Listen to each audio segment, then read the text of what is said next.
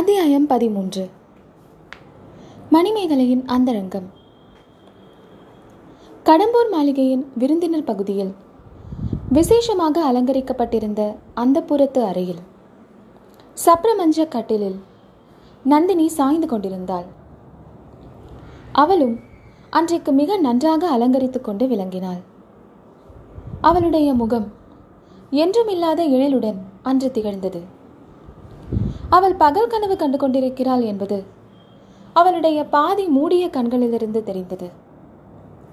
கண்களின் கரிய இமைகள் மூடி திறக்கும் போதெல்லாம் விழிகளிலிருந்து மின்னலை போன்ற காந்த ஒளிக்கிரணங்கள் தோன்றி மறைந்து கொண்டிருந்தன. இதிலிருந்து அவள் பார்ப்பதற்கு அரை தூக்கத்தில் இருப்பதாக தோன்றினாலும் அவளுடைய உள்ளம் உத்வேகத்துடன் சிந்தித்துக் கொண்டிருந்தது என்பது நன்றாக புலனாயிற்று. இன்னும் சிறிது கூர்ந்து கவனித்து பார்த்தாள். அவளுடைய பாதி மூடிய கண்களின் பார்வை அந்த அறையின் ஒரு பக்கத்தில் அகில் குண்டத்திலிருந்து கிளம்பிக் கொண்டிருந்த புகை திரளின் மீது சென்றிருந்தது என்பதை அறியலாம்.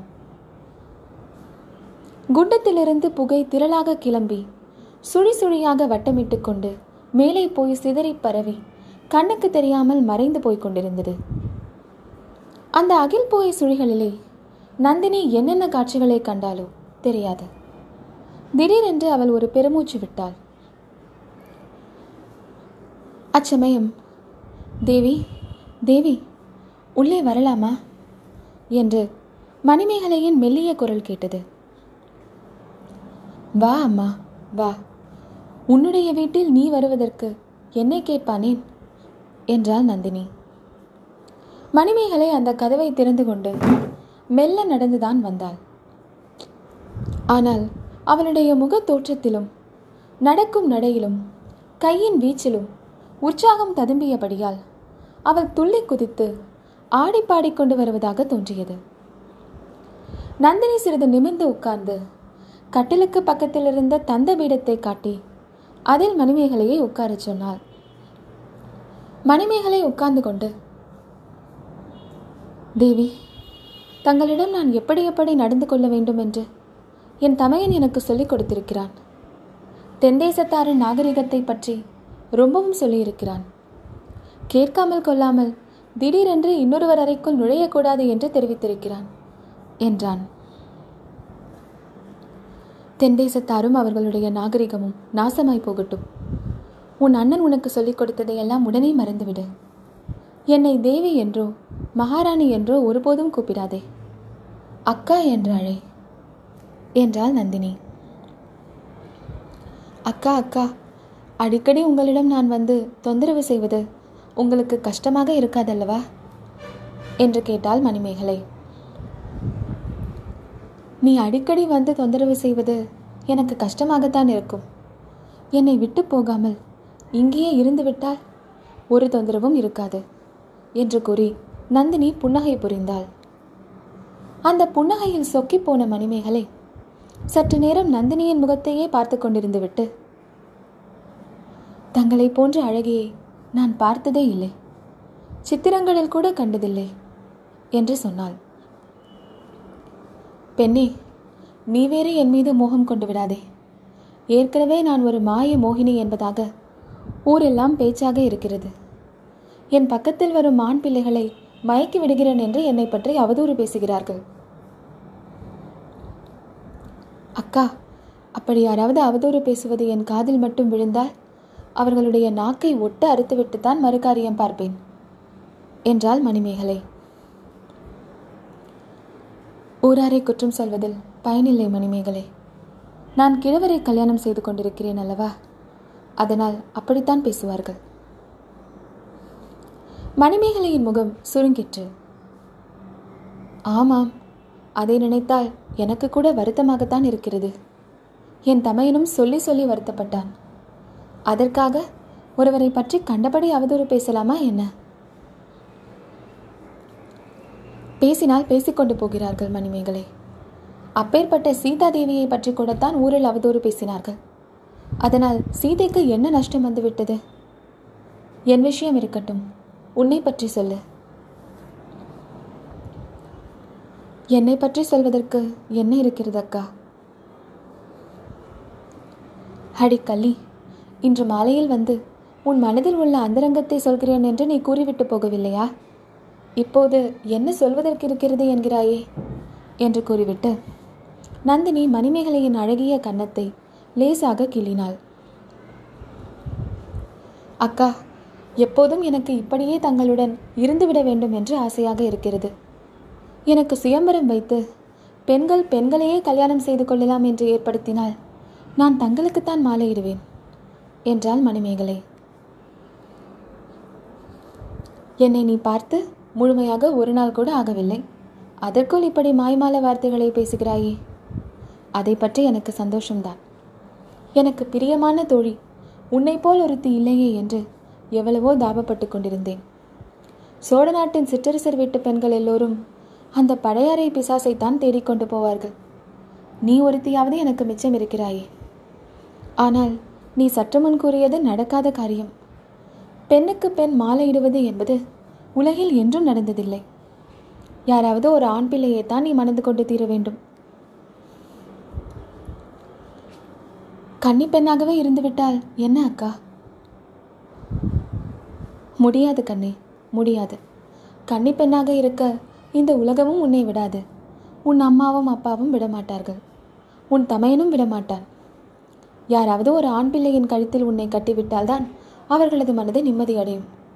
அப்படி நீ கல்யாணம் செய்து கொள்வதே என்று ஏற்பட்டால் யாரை மணிந்து கொள்ள பிரியப்படுகிறாய்? சொல்.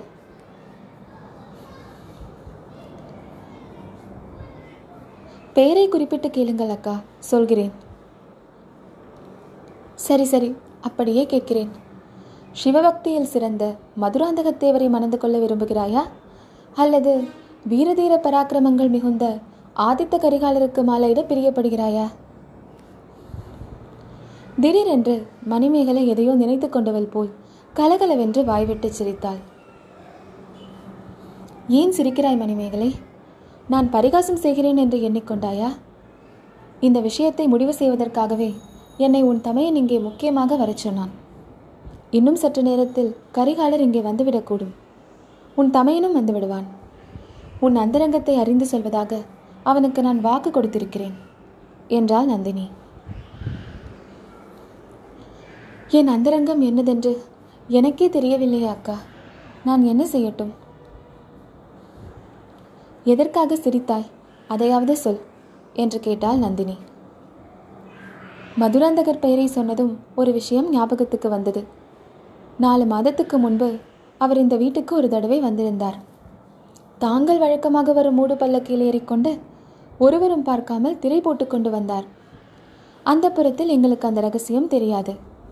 தாங்கள் தான் வந்திருக்கிறீர்கள் என்று எண்ணிக்கொண்டிருந்தோம். பழுவூர் ராணி ஏன் அந்த புறத்துக்கு வரவில்லை என்று ஒருவரையொருவர் கேட்டுக்கொண்டிருந்தோம். அக்கா பெண்களை பெண்கள் கல்யாணம் செய்து கொள்ள முடியாது என்று சற்று முன் சொன்னீர்கள் அல்லவா? மதுராந்தகரை நான் மனம் புரிந்து கொள்வது ஒரு பெண்ணை மனம் செய்து கொள்வதைப் போலத்தான்.